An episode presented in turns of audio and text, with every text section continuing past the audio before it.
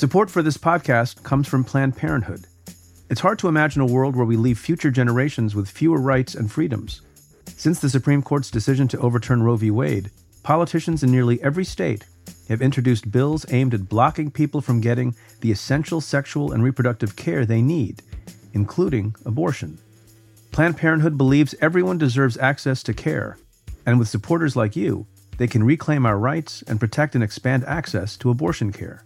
Visit plannedparenthood.org/future to learn more and support their cause. You know how to book flights and hotels.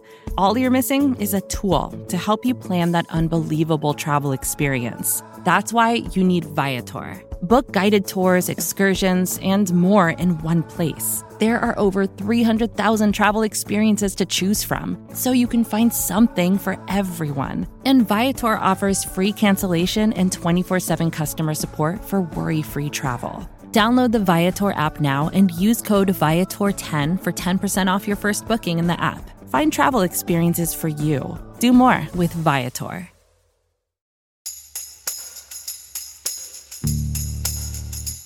From Cafe and the Vox Media Podcast Network, this is Stay Tuned in Brief. I'm Preet Bharara. Today marks the 22nd anniversary of the September 11th attacks that claimed nearly 3,000 lives in New York City, Washington, D.C., and Shanksville, Pennsylvania. In November of 2009, Eric Holder made the decision that Khalid Sheikh Mohammed and four associates would be brought to justice in the Southern District of New York in federal court. That, of course, never happened. Now, here we are 14 years later on the 22nd anniversary of 9 11, and there's been no trial in any forum.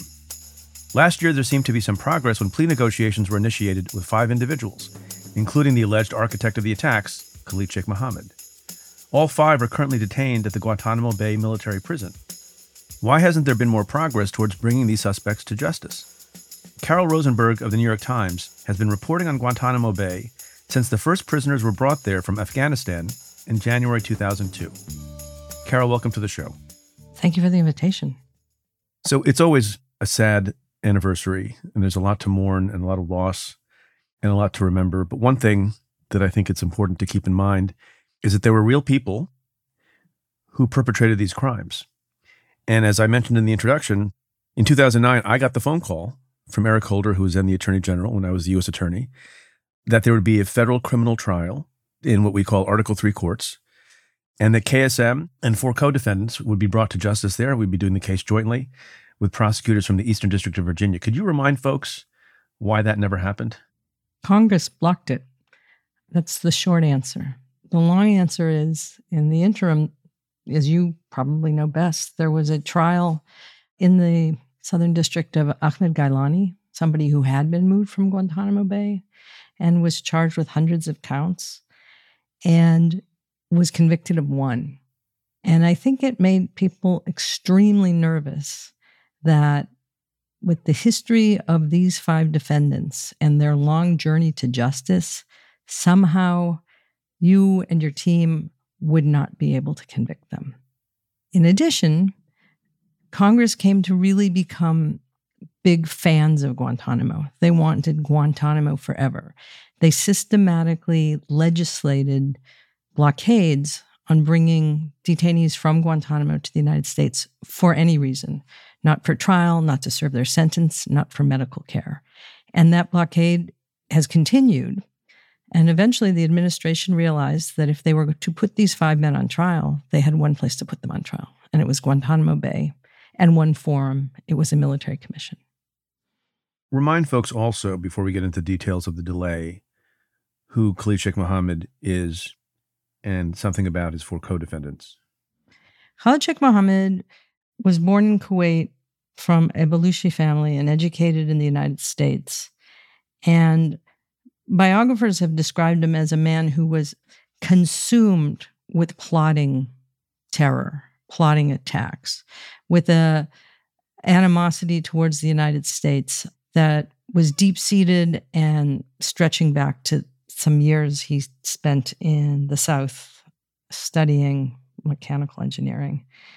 And he had a cousin named Ramzi Yousef who is serving life in prison for the first World Trade Center bombing. And between the two of them, they had schemes. He lived in the Middle East and traveled at times to Indonesia, Malaysia, and was in Afghanistan and Pakistan and came into the company, according to the charge sheet and according to the allegations, of Osama bin Laden and is accused of hatching the plot that became the 9 11 attacks. He is in Afghanistan on 9 11 and becomes a more and more central character, central figure in Al Qaeda. But he's not captured until March 2003. So there's a period of time after the attacks where his name is known not widely, because I think, as you well know, people blamed Osama bin Laden for this plot. And it was over time that the Bush administration let us know about this man, his profile, and what he's alleged to have done. The other four men who are charged with him are accused of conspiring in the plot, of either helping find, train, provide travel arrangements, financing for the 19 men who were actually the hijackers who um, committed those crimes on 9 11, the men who took over those four planes. And they include his nephew, who was in the Persian Gulf at the time of the attack, an associate who also spent time in the Persian Gulf, a then young man whose family had sent their boys and young men to work for Osama bin Laden, and a man named Ramzi bin al Shibh, who was in Germany and is accused, has been accused of organizing the Hamburg cell that put together on the ground those attacks. Right. In a nutshell, how do you explain to the public generally, especially folks who haven't been following it closely, but to the 9 11 family specifically, how it can be that we're 22 years along from the attacks, 14 years past the decision to try these men in a federal district court, and there has not even been a trial? Uh, President Obama explained it possibly too glibly, but we tortured some folks. And by that, in a nutshell, is the administration made the decision back in 02 and 03 when they captured these men not to pick them up and take them straight to New York City and charge them. They made a decision to disappear them into the black sites of the CIA.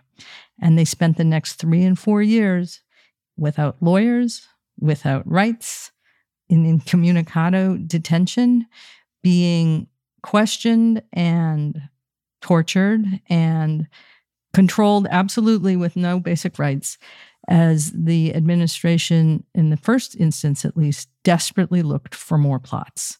They made a decision not to charge them, but to interrogate them beyond the rule of law. Right. So that accounts so that accounts for delay to be technical about it in two ways, it seems to me. One, they just weren't brought into the proper forum for some period of time. So that accounts for, you know, Sure. three, four, five years of delay. It also accounts for some delay in the legal wrangling over whether or not those interrogations produced tainted confessions. And that has been a subject, as um, hopefully you'll describe a little bit, of the proceedings in Guantanamo Bay. But it doesn't quite explain why so long. You know, you could imagine um, in, in an Article 3 court, in federal court, if it had gone that route, these issues would have been raised, there would have been motions about them, and there would have been a government response, and there would have been a decision either for or against the government, but it wouldn't have taken 14 years, right? But the decision may have been that there was inadequate evidence. I know that, I mean, the, the, the process involves the government representing the CIA and declassifying or creating almost like shadow evidence that is applicable at trial. It's CIPA, and you know CIPA Yeah. best. Um, Classified Inf- Information Procedures Act. the Classified Information Procedures Act says there are real national security secrets that cannot be made public. And it is the duty of the government and the judge to find a balance between what the public can know, what cannot be disclosed, and create a fair trial. In essence, that has been a big part of the struggle for the judges down at Guantanamo Bay, for the prosecutors in the case, and for the defense lawyers as they try to surface enough information to give them the fair trial.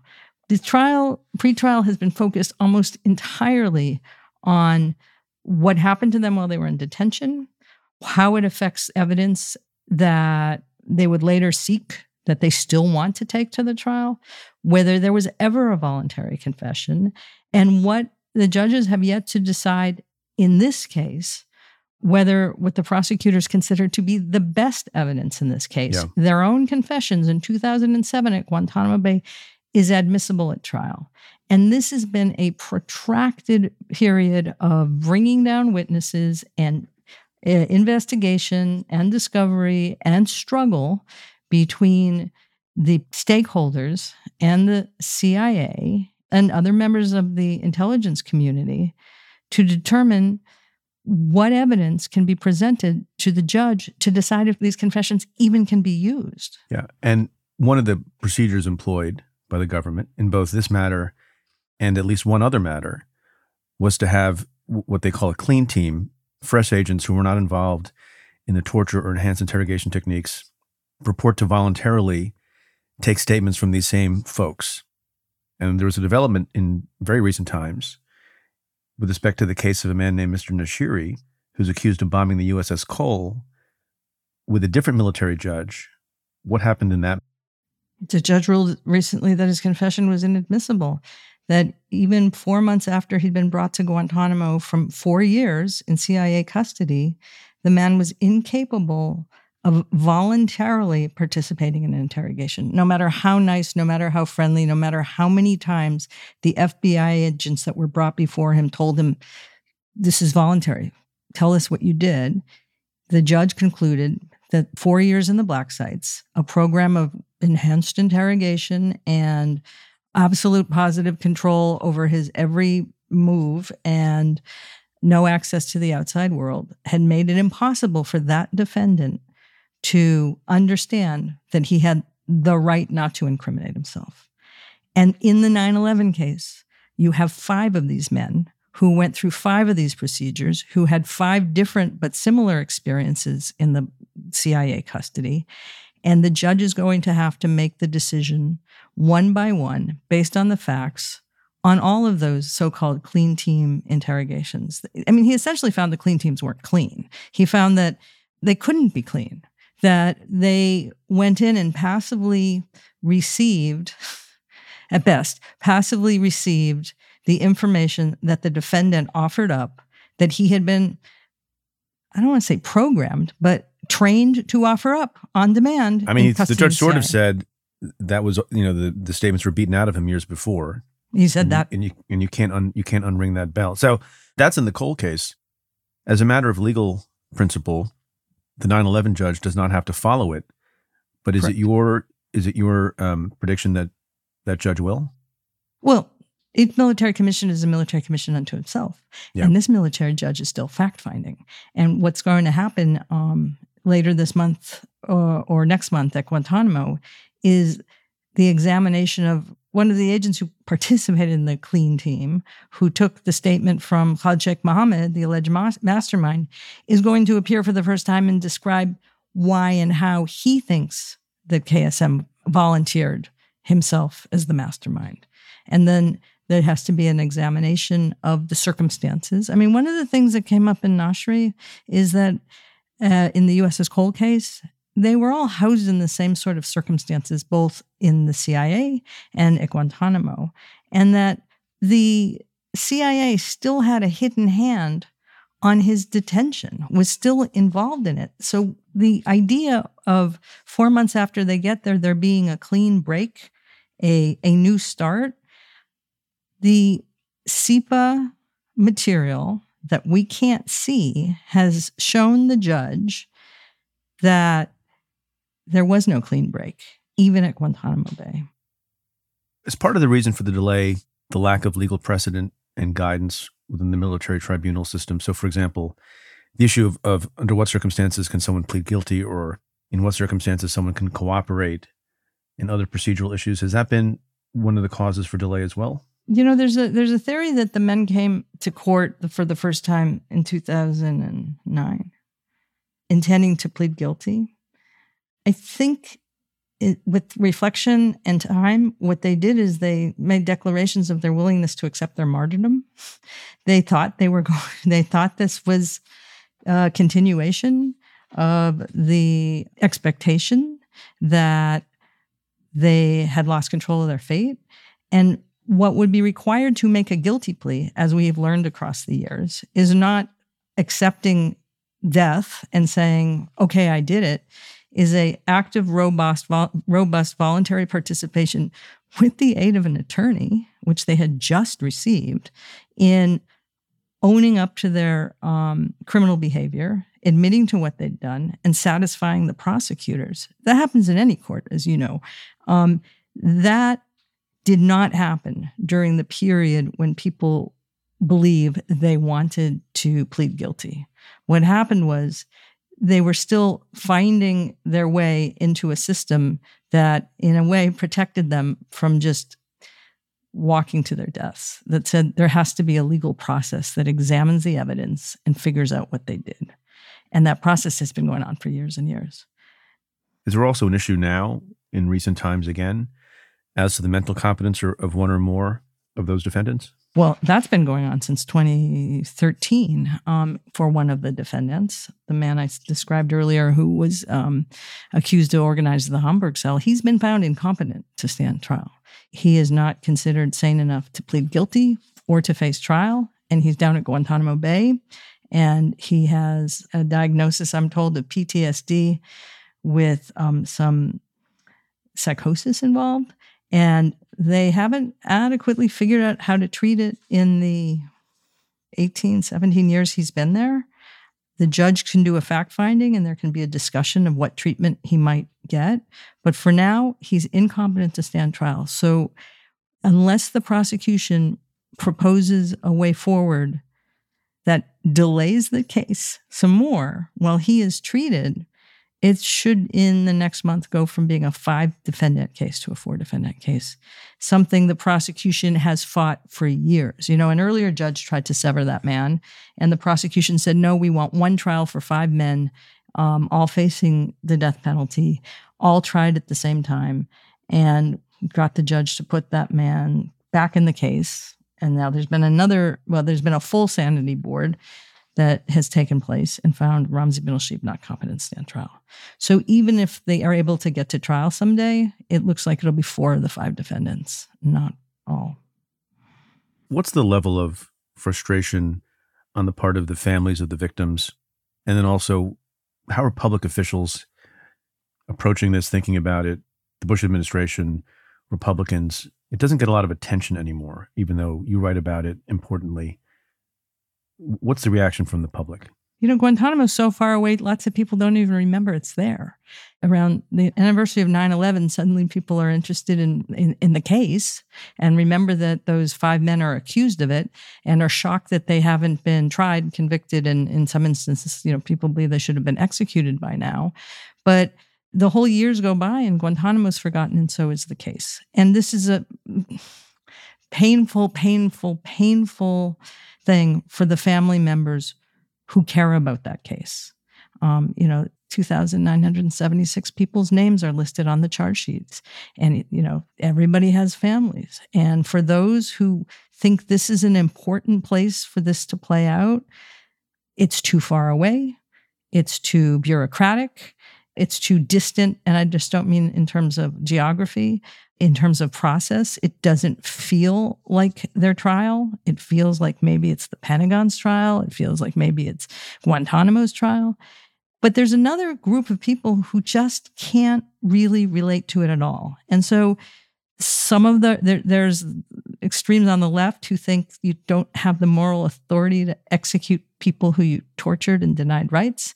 People on the right who think they have far too many rights. And how is it that this has gone on for so long? We should have america should have killed them years ago one way or the other. Um, and then there's a, a lot of other people who have questions about what happened on 9-11 that probably won't ever go through a court of law in guantanamo bay. I think, as you know, there's an active movement trying to establish what the Saudi role is or was and the relationship of the Saudi government to that effect. It's unresolved in the minds of many family members. And I think that they are realizing with great disappointment that the Saudi government is not part of that trial if it ever happens down there. So it's unfair. It's unfair to the families. Some people blame the decision to go to the black sites. Some people blame the decision to let, let you have it. Some people blame the decision to get them some of the best defense lawyers in the country who are skilled at capital defense. Lots of unhappiness over this, and it's not a monolith. It's not a monolith at all, right? The politics in March 2022, these prosecutors offered the men to plead guilty in exchange for life in prison. And unsaid was the realization that even were they to get this thing to trial in the next couple of years, and even if they were to win a um, conviction and death sentence from a military jury, years of appeals and challenges to this concept of military commissions, to the decision to go to the black sites, to all of the things that came before would potentially endanger a conviction and potentially mitigate the possibility of a death sentence. We had another case where one where a defendant who went through the black sites um, and was responsible not for anything of the magnitude of the horror of the 9/11 attacks, but was found responsible for another Al Qaeda attack. Told his story of what happened to him in the black sites, and a military jury did their duty and issued the sentence within the the parameters, and then wrote a letter urging clemency. These are the kinds of episodes, what we spoke about just a few minutes ago, the USS Cole confession being thrown out. These are the kinds of episodes along the way that have led these prosecutors to get to the point where they wanted to see if they could negotiate a plea agreement. Right. The closure. The politics of it is the defendants wanted certain assurances that no prosecutors could give. They wanted political assurances that they'd never be put back into solitary confinement like in the black sites, like the CIA did. And they wanted a program of torture care for the damage, um, brain damage, physical damage, emotional damage of what their lawyers say they came out of the black sites suffering. And that has to be provided through a policy decision of the administration. And just last week, President Biden decided this was not something he was going to weigh in on, he was going to offer, he would not sign off on. So it's back to the prosecutors to negotiate, if they choose, what and how to reach plea agreement with the now four men who would be up for trial in the 9 11 attacks. How do you think this will ultimately conclude? Isn't there a reasonable likelihood that one or more of these men will actually pass away before there's a conclusion to these legal proceedings? Well, one of them is very sick and um, has, you know, very, very big physical damage blamed on the black sites. Yes, it's entirely possible that these men will die unconvicted at Guantanamo Bay. And certainly in the case of the man who's not found convic- um, competent, he doesn't get a trial. They just become lifetime prisoners at Guantanamo Bay because Congress doesn't allow them to be moved elsewhere. And as long as they are accused of these crimes, we're not sending them to another country. Any lessons you think people have learned from this episode legally? Oh, I'm sure they have. I'm not a lawyer. Um, I Good think for you. I, I, I think I think that there's probably entire classes that should be taught about this. But what it is, and I don't, I think this will surprise you. It's a crash course in CIPA on steroids. There is no trial like this anywhere else where there are so many secrets that have to be processed by the intelligence community into a court of law, either in a military civilian setting. It is unparalleled. And when you have five people trying them together, the magnitude of this is so big that it is not surprising that 22 years later, this is not done. Carol Rosenberg, thanks for covering the issue. Thanks for bringing insight to the issue and talking about it on this always very sad anniversary. Yes, thank you very much. For more analysis of legal and political issues making the headlines, become a member of the Cafe Insider. Members get access to exclusive content, including the weekly podcast I host with former U.S. Attorney Joyce Vance. Head to cafe.com slash insider to sign up for a trial. That's cafe.com slash Insider. If you like what we do, rate and review the show on Apple Podcasts or wherever you listen. Every positive review helps new listeners find the show. Send me your questions about news, politics, and justice. Tweet them to me at Preet Bharara with the hashtag AskPreet. You can also now reach me on threads, or you can call and leave me a message at 669 247 7338. That's 669 24 Preet. Or you can send an email to letters at cafe.com.